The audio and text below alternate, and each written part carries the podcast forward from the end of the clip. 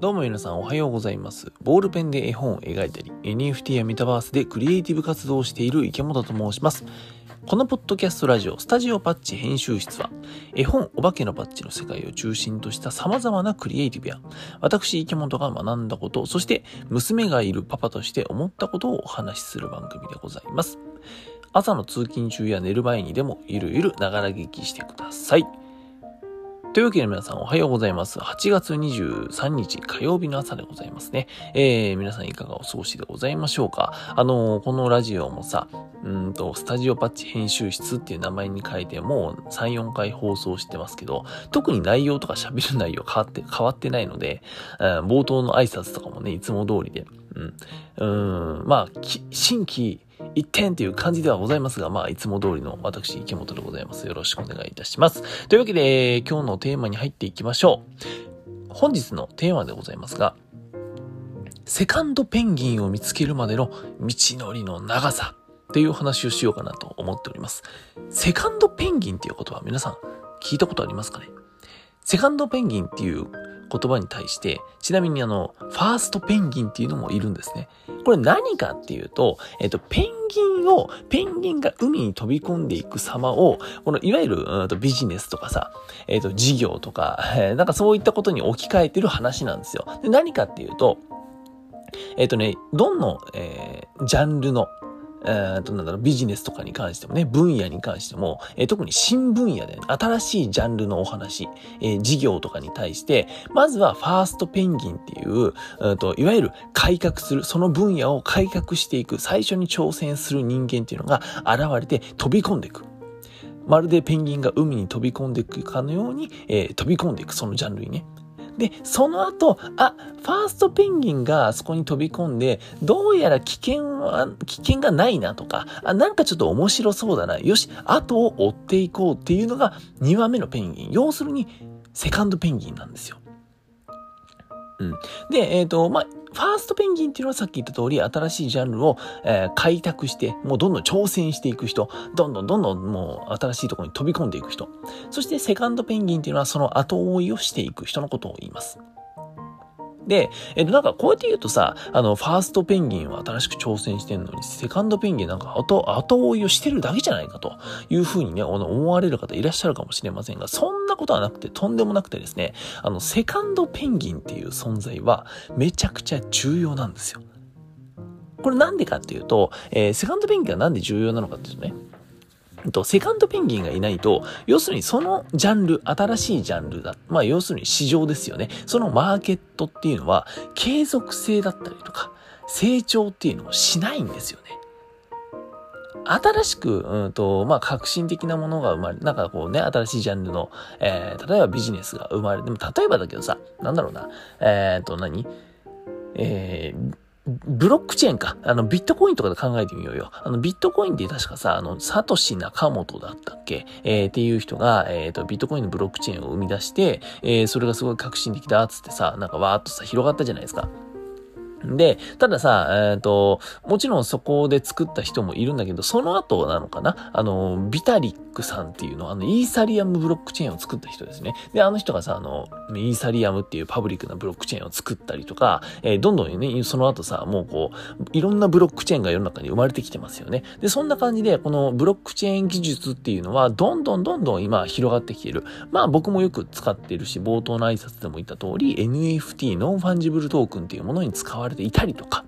あとは、いわゆる仮想通貨暗号資産とかっていうところでもね、使われてるし、えー、僕もよく遊んでいる、遊んでいるっても言っちゃってるけど、楽しいからね、えっ、ー、と、メタバース、 The Sandbox。っていうのも、あそこも、え、あれもね、えっ、ー、と、ブロックチェーンが絡んでいる仮想空間のメタバースでございます。と、まあ、こんな感じでですね、えっ、ー、と、ちょっと、本当にその、ごめんなさい、あの、サトシ中本さんがブロックチェーンっていうものをそもそも生み出したのかっていうのは確かそうだった気はするんですけど、でもその人が、えー、ブロックチェーンっていうものを生み出して、その後さ、いろんな人が、えー、そのブロックチェーンという技術を使って、新しくて面白いものをどんどん作り上げている。そうすることによって、このブロックチェーンという技術はどんどん拡大していって、えっ、ー、と、市場、そのね、ブロックチェーンのマーケットっていうのはどんどん、うんと広がっていって、さらに継続されていく、続いていく。で、どんどんどんどん成熟に、えー、繋がっていくっていうことになるわけですよ。で、これがですね、あの、ただただ、えー、サトシ・ナカモトっていうそのビットコインを生み出した人っていうのが、えっ、ー、と、ただね、うん、ただビットコインを生み出して、えー、じゃあなんか、えビットコインっていう仮想通貨でこう稼げる投資家さんたちがさ、と参加しただけだったら、このブロックチェーンっていう技術っていうのは、本当に投資家さんだけが、えー、お金儲け、まあちょっとあえて、えー、悪く言うとお金儲けをするっていうだけで終わっちゃってたかもしれない。ですよね。あの、周りからのね、あの、一般の方からのそういう、なんだろう、えっ、ー、と、コメントですよ。それは僕は全然そんなこと思ってねえけどさ。とでも今、そうやってイーサリアムっていうブロックチェーンが生まれてきたり、来たりとか、それを使っていろんなプラットフォームがどんどん立ち上がっていく中で、やっぱりさ、今そのブロックチェーンっていうものが僕も含めてね、クリエイターにとってもすごい身近になっている。これはまさに、えっ、ー、と、業界だったりとか、新しいジャンル、分野の話っていうのが、どんどん広がっている瞬間なんですよね、今。というようにですね、えっ、ー、と、セカンドペンギンっていうのはめちゃくちゃ大事なんですよ。今日はこの話をしているだけですからね。あの、ブロックチェーンの話はちょっとサブ的な話でちょっと、えっ、ー、とね、あの、喋っちゃいましたけど、今日は、えー、セカンドペンギンのお話をしております。まあ、こんな感じでファーストペンギンがいて、その後セカンドペンギンが生まれているこ生まれてきていることによって、どんどんそのジャンルっていうのが、広がっていくよ。どんどん進化していくよ。続いていくよっていうお話です。でね、この、セカンドペンギンっていうのはさ、うんと、なんだろうな、自分、えっ、ー、とね、まあ、なんだろう、もっと言うと、僕ってです、私、池本はですね、あの、割と、ファーストペンギン寄りの人間なんですよ。ファーストペンギンの人間。うん。周りの人がやってないこと大好き。えー、周りの人がやってること、そんな、もう興味ないっていう そんな人間なんですね。なんで、えっと、まあ、昨年ね、えー、っと、いつ、ん ?2021 年の7月頃には僕も NFT とかさ、あの、あの辺は触ってたんだよ。で、もっと言うとね、あの、それよりももっともっと前、2020年ぐらいには、えっ、とね、暗号資産も、仮想通貨か、あのビットコインとかさ、イーサリアムとかね、僕持ってたんですよ。うん。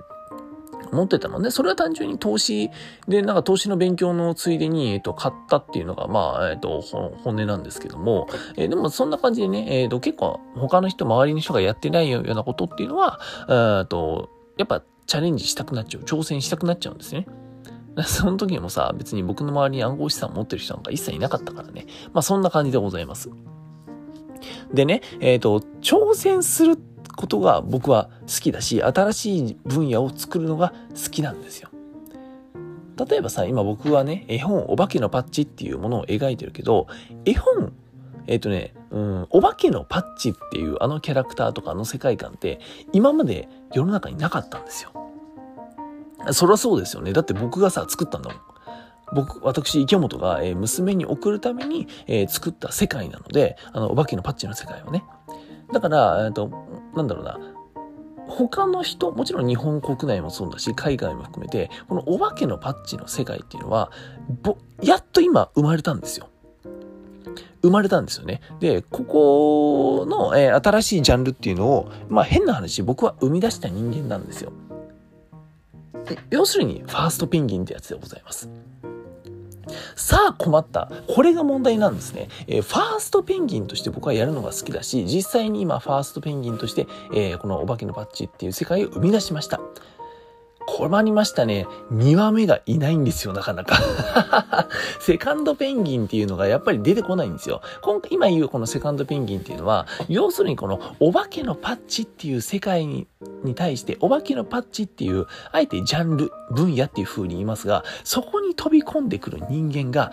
当たり前なんですけど、出てこないんですね。そりゃそうですよね。もうここ1年2年生まれたばかりのね、あのめちゃくちゃ個人的な理由で、あの娘に送るために、なんだろう、描いた絵本の世界観とかさ、別に誰も興味ないじゃん。興味ないじゃないですか。で、興味ないんだけど、えっ、ー、と、でもさ、やっぱり僕としてはさ、セカンドペン、いわゆるそのお化けのパッチの世界を一緒に作り上げてくれる人とかさ、っていうのは、やっぱ欲しいですよね。で、やっぱりそこのセカンドペンギンっていうのを見つけるまでの道のりってめちゃくちゃ長いんだよ。うん。自分の後追いをしてくれる人ってめちゃくちゃ、えっ、ー、と、出てくるまでに時間かかるんだよ。し、そもそも出てくるかどうかもわからない。ですよね。うん。だってさ、それはさ、もうあの、僕の意思じゃないから。僕が、えっ、ー、と、お化けのバッジっていう世界を作りました。で、他の人にね、例えば、えっ、ー、と、ちょっとお化けのバッジの世界を、うんと、なんだろうな、ちょっと手伝ってくれとか言ってもさ、ぶっちゃけ乗り気じゃないじゃん、その人は。だってさ、あの、お願いされたからやってますって感じになっちゃうわけじゃないですか。じゃなくてさ、ちゃんとその自分のね、意識で、えっ、ー、と、考えて、あセカンドペンギンとしてそのジャンルに飛び込もうっていう人が、やっぱりいないと、うんと、きつい。これはきついと思います。で、そんな中ですね、僕は、えー、っと、もうこのお化けのパッチの世界を、えー、描いて、まあ、気づけば1年と、1年と3ヶ月うん、経ちます。もう、かれこれね、1年以上書いているんですね。うん。1年と3ヶ月経ちますが、やっとですね、実は、このセカンドペンギンたる人間を、えー、ゲットすることが、ゲットってなんかポケモンみたいに言っちゃいましたけども、あのー、ゲットすることができました。うん。今ですね、僕が、えっ、ー、と、やっているですね、会員制の Discord コミュニティでね、えー、パッチの隠し部屋っていうのがあるんだよ。で、これ何かっていうと、要するにこのお化けのパッチの世界をさ、えー、絵本だったりとか NFT とかね、メタバースで僕は作ってるんだけど、その裏側とかさ、えー、じゃあ次に何仕掛けていこうかとか、今こういうの考えてるよ。まあ実際に今何やってるよとかっていう話、まあ、あのー、本当にクリエイティブとか、えー、戦略みたいなものを共有するっていう、まあそういった、えー、コミュニティがあるんですよね。で、そのコミュニティのメンバーのですね、あの、イスムさんっていう方がいらっしゃるんですけども、この方がですね、本当に、あの、まあ、この方はもうご自身でね、あの、知ってらっしゃったので、全然言っていいと思うんだけど、もうあの、セカンドペンギンなんですよ。すごいね、あの、ついてくるって言ったらなんか偉い、偉そうな言い方になっちゃうんだけど、ついてきてくださるんですよ、本当に。うんと、なんだろうな、例えばね、お化けのパッチのこの、うん、世界観をちゃんとまとめたホームページを、このイスムさんって方は、まず作ってくれました。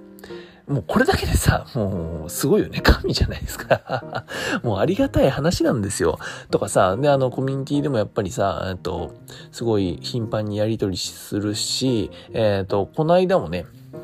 えっと、なんだろうな。あ、そう、名古屋のパルコにね、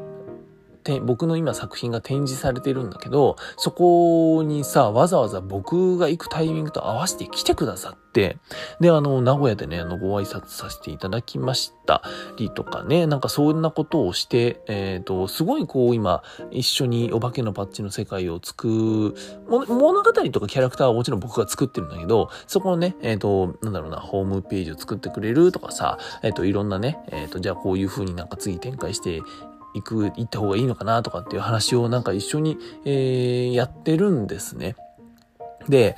これはね、本当に、うんと、一人、もうこのセカンドペンギンが一人いるかいないかでは、